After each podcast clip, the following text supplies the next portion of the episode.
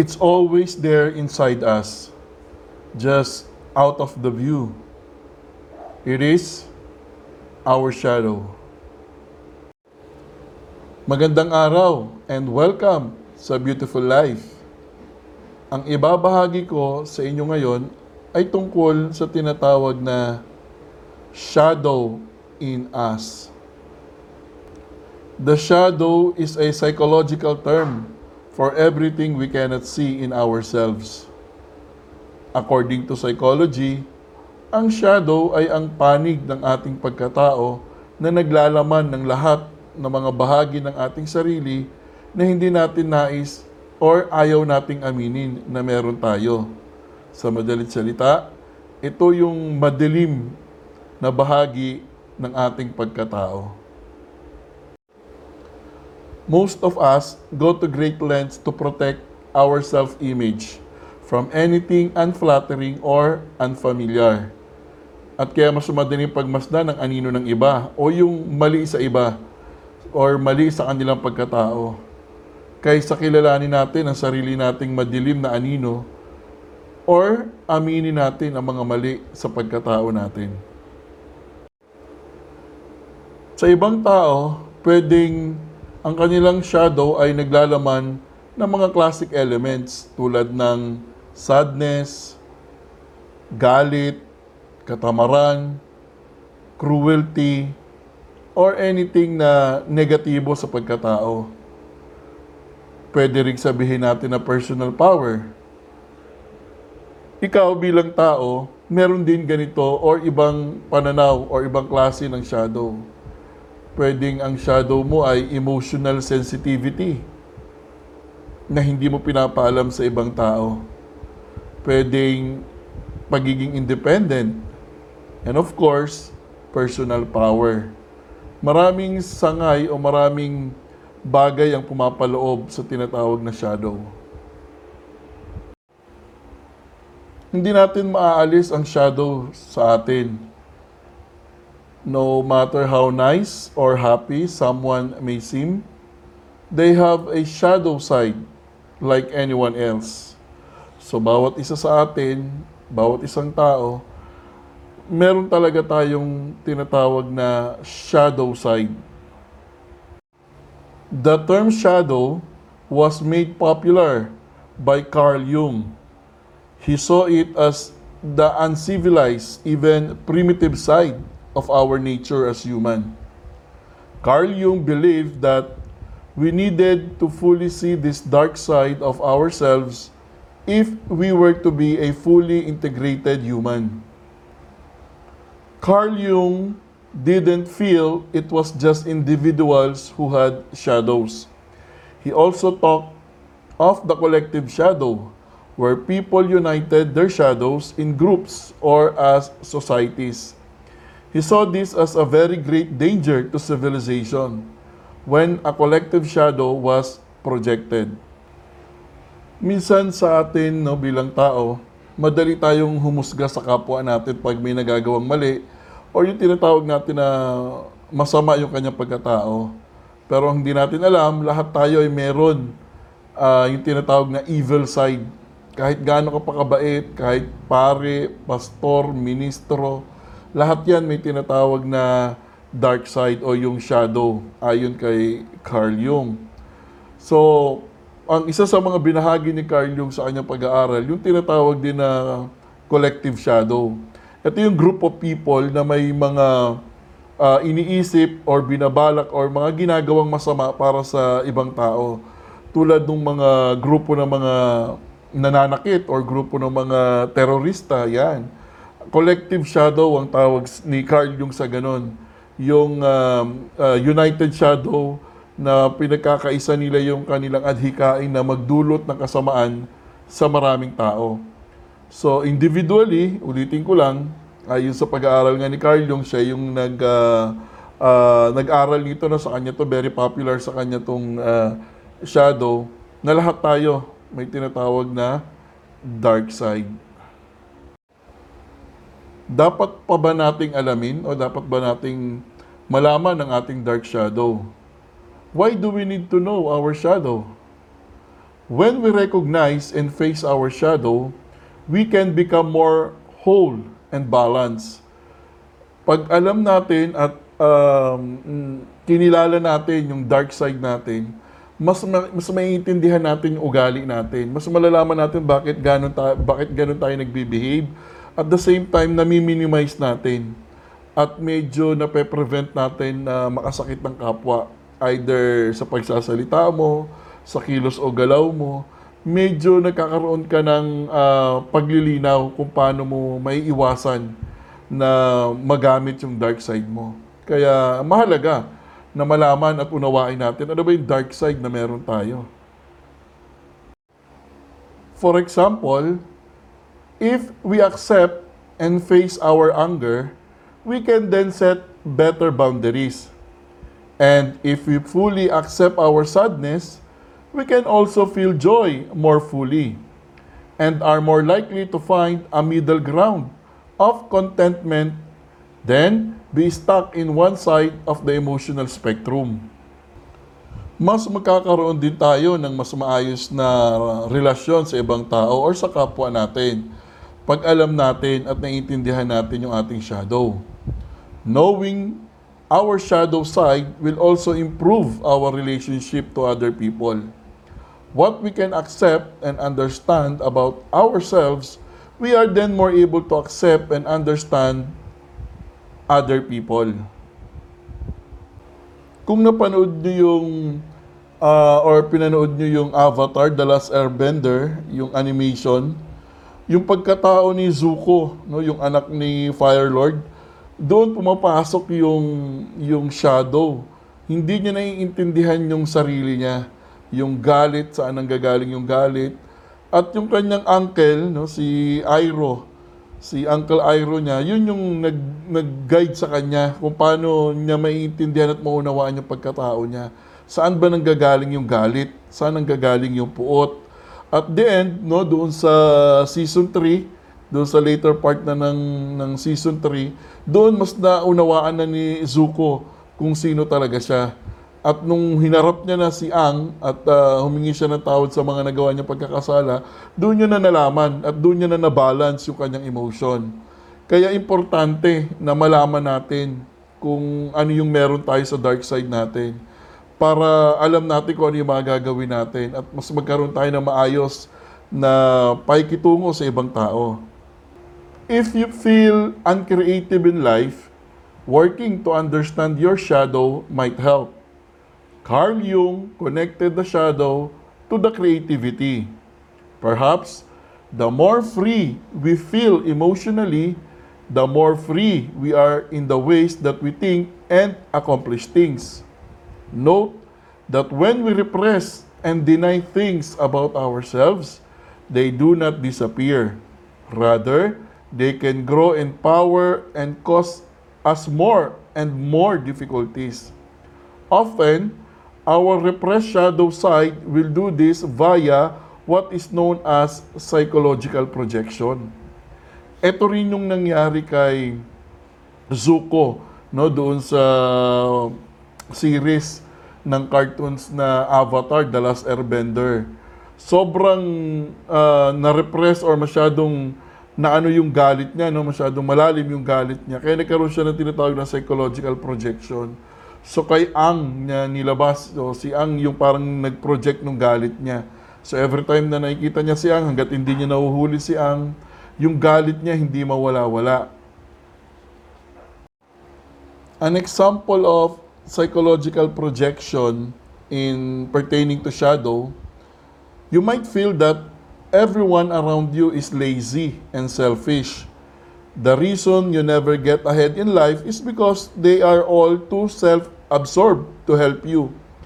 If you look at yourself honestly, you would likely feel it's you yourself who have a tendency to be self-centered and inactive. So, bis- pag sinabi natin psychological projection, pagdating sa shadow, biniblame natin yung ibang tao kung bakit hindi tayo nagiging successful sa buhay. Halimbawa, imbis na, another na example is, imbes na ah, mag-aral kang mabuti, hindi ka nag-aaral mabuti, kasi ang ginagamit mong dahilan ay hindi ka naman ah, tinutugunan or hindi ka naman sinusuportahan ng iyong magulang or ng mga tao. So, ginagamit mong reason yon. Kaya hindi mo pagbubutihin. Kasi dahil sa kanila, hindi ka makapag-aral ng maayos. Which well, in fact, pwede ka naman mag-aral ng maayos. Dahil sarili mo namang buhay yan at ikaw yung gumagawa. So, yun yung isa sa mga example ng psychological projection pagdating sa shadow. Whatever qualities we deny in ourselves, we see in others. In psychology, this is called projection. Kaya yung ginamit ko yung term kanina na psychological projection. So yun yung term na ginagamit sa psychology. We project unto others anything we bury within us. If, for example, you get irritated when someone is rude to you, it is a good bet you haven't owned your own rudeness. This doesn't mean the person isn't being rude to you. However, if rudeness wasn't in your shadow self, someone else's rudeness wouldn't bother you so much. This process doesn't happen consciously. We aren't aware of our projections. Another thing is that our false identities of being good keep us from connecting to our shadow. These psychological projections distort reality, creating a thick boundary between how we view ourselves and how we behave in reality. Ito yung patuloy mong pinapakita sa ibang tao, no? patuloy mong inilalabas yung sarili mo na mabuti ka at mabait na hindi mo ina-acknowledge yung dark side mo. Kaya hindi mo nababalance yung sarili mo at yung pagkatao mo. Ito rin yung isang reason kung bakit may mga tao minsan na nahirapan silang kilalanin yung sarili nila. Yun yun, yun yun. May party yun sa pagkatao na hindi nila ina-acknowledge yung dark side. Na lahat sa tao pinapakita nila na sila ay mabuti. Hindi nila ina-acknowledge na sila din ay hindi perpektong tao. Ayon kay Robert Johnson, and I quote, Unless we do conscious work on it, the shadow is almost always projected. That is, it is neatly laid on someone or something else, so we do not have to take responsibility for it. End of quote. So how to know your shadow? Paano natin malalaman yan? No? First things first, usually yan yung unang-una mong ano eh, kinakaharap pag nakipag-usap ka sa isang psychologist or registered guidance counselor or someone who knows uh, this uh, particular topic. Yan yung usually na unang haharap sa iyo, lalo na kung gusto mo lang sana magpa-counsel.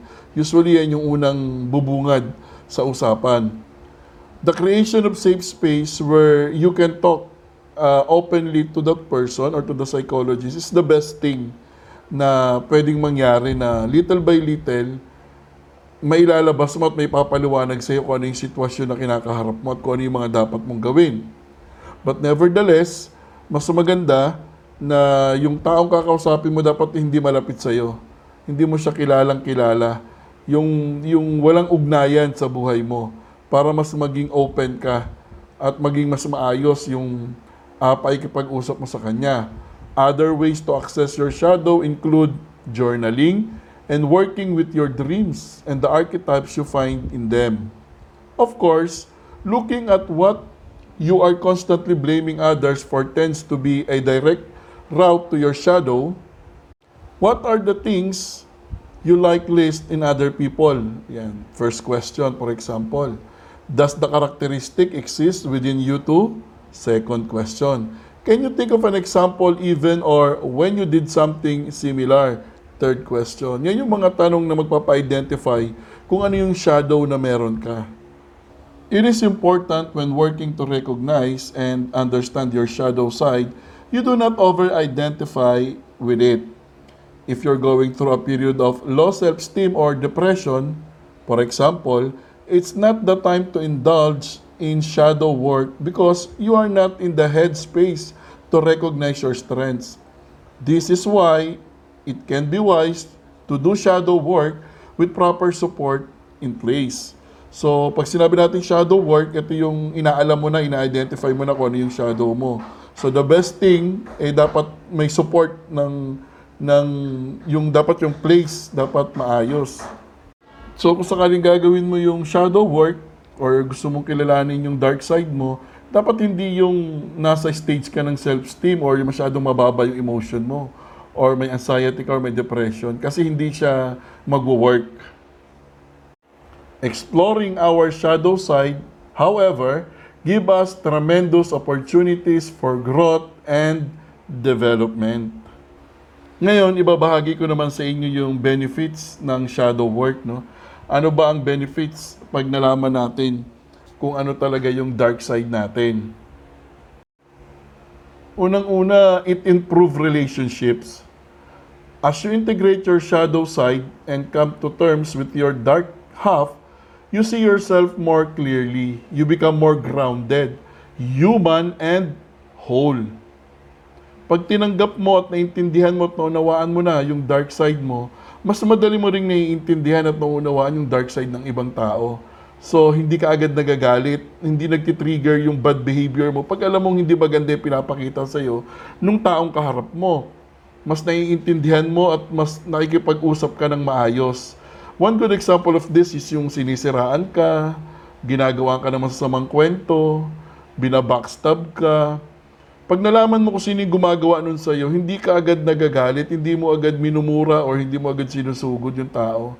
Mas naiintindihan mo yung sitwasyon at mas mas uh, nape-prevent mo yung sarili mo na makipag-away or ilabas yung galit mo or gumante.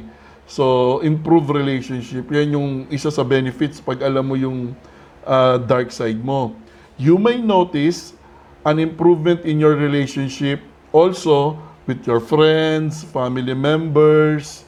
Yan, yung mga nakakasalamuha mo sa araw-araw. Yan ang mga isa sa mga benefits ng shadow work. Next is yung tinatawag natin na clearer perception or mas malinaw na pananaw or pagtingin sa mga nangyayari. In seeing others and yourself as you are, you'll have a cleaner lens with which to view the world. Yan, mas malinaw mong nakikita yung mga sitwasyon, no? Yung mga nangyayari. As you integrate your shadow self, you're approaching your authentic self, which gives you a more realistic assessment of who you are. Okay, ito rin yung na-mention ko kanina. Doon sa mga tao na nahihirapan na malaman kung sino talaga sila, kung ano ba talagang purpose nila in life, ano ba talagang pagkatao meron sila. So yung shadow work, makakatulong siya for you to understand yourself better. Yan, yung assessment mo sa sarili mo mas realistic. You won't perceive yourself as being too big or too small. Hindi mo siya nakikita na parang katamtama lang ang tingin mo sa sarili mo lagi, nababalance mo siya. When you're self-aware, you can assess your environment more accurately. You'll see others and evaluate situation with greater clarity, compassion, and understanding. And then next, the benefits ng shadow works is yung tinatawag natin na enhance energy and physical health. Yan, according kay Carl Jung, pag ikaw ay nag-undergo ng shadow work, you will liberate a tremendous reservoir of energy. You were unconsciously investing in protecting yourself. This can improve your physical, mental, and emotional health. Shadow work can bring your inner strength and greater sense of balance, making you better equipped to take a life's challenges. Yun yung isa sa benefits ng uh, shadow work. Mas gumaganda, mas gumagaan yung pakiramdam mo mentally and physically. Lahat nung iniisip mo, lahat ng agam-agam mo, lahat ng doubts mo, lahat yun nagagawa mo ng paraan na re-resolve mo. Yun yung tinatawag na nababalance mo yung buhay mo. Balancing of life. Another is psychological integration and maturity. Okay? Pag patuloy mo kasing dinidina yung shadow mo, mas lalong nare-repress yung sarili mo, yung bahagi sa sarili mo. Hindi nagkakaroon ng kabuuan yung pagkatao mo. How can we feel a sense of wholeness and balance with a divided mind? Integrating the shadow brings one step closer to realizing a sense of wholeness. It's a critical step to achieve mature adulthood. Kaya importante na na maramdaman natin or mag-work talaga or ma-identify natin at tanggapin natin kung ano yung shadow natin for psychological integration and maturity. Greater creativity. Yan. One of the greatest benefits of Carl Jung shadow work is that it unlocks more of creative potential sa isang tao. Mas nagiging creative ka, mas nagiging malawak kasi ang thinking mo. Mas naiintindihan mo yung sarili mo, mas naiintindihan mo yung mga bagay-bagay sa sarili ah, sa paligid mo. Kaya minsan nakakagawa ka ng mga creative things, nakakapag-isip ka ng creative things. Yan yung isa sa pinaka magandang benefits or ng shadow work, yung greater creativity. Okay? So yan yun. Yan yung ah, lima yan actually, lima yung benefits ng shadow work. So, yung binahagi ko sa inyo ngayon, tungkol sa pagkilala kung ano ba yung shadow at kung ready ba tayo na kilalanin yung sarili natin na mas malalim na alamin kung ano yung dark side natin. So, ang tanong, are you ready to know and understand your dark side? I hope you are. Okay? Kasi talagang makakatulong yan sa'yo, makakatulong yan sa pagiging ikaw. At mas lalo mong maiintindihan yung sarili mo. At mas lalo magiging parang masarap yung pakiramdam mo. At the end of the day, yan yung tinatawag ko na beautiful life, harmony of life. Okay, so yan yung shadow. Maraming salamat ulit sa inyo ha. I hope may naintindihan kayo. I hope may naunawaan kayo sa topic na diniscuss ko ngayon tungkol sa shadow. Kung sakaling may mga comment kayo, may mga question kayo, please mag-comment lang kayo. Kung may mga tanong paglilinaw na gusto nyo pang malaman pertaining sa topic na to, please mag-comment lang kayo and then I'll try my best na i-PM kayo to respond kung ano yung ah, gusto nyong linawin or kung may mga tanong kayo pertaining sa topic na to ng shadow. So muli, maraming salamat sa paikinig, maraming salamat sa panonood. This is Ems once again. Lagi nating tatandaan, ang sarap-sarap mabuhay. Lalo na kung alam mo kung paano mabuhay. We only die once, but we always live every day of our life. Beautiful life, harmony of life. See you on my next vlog.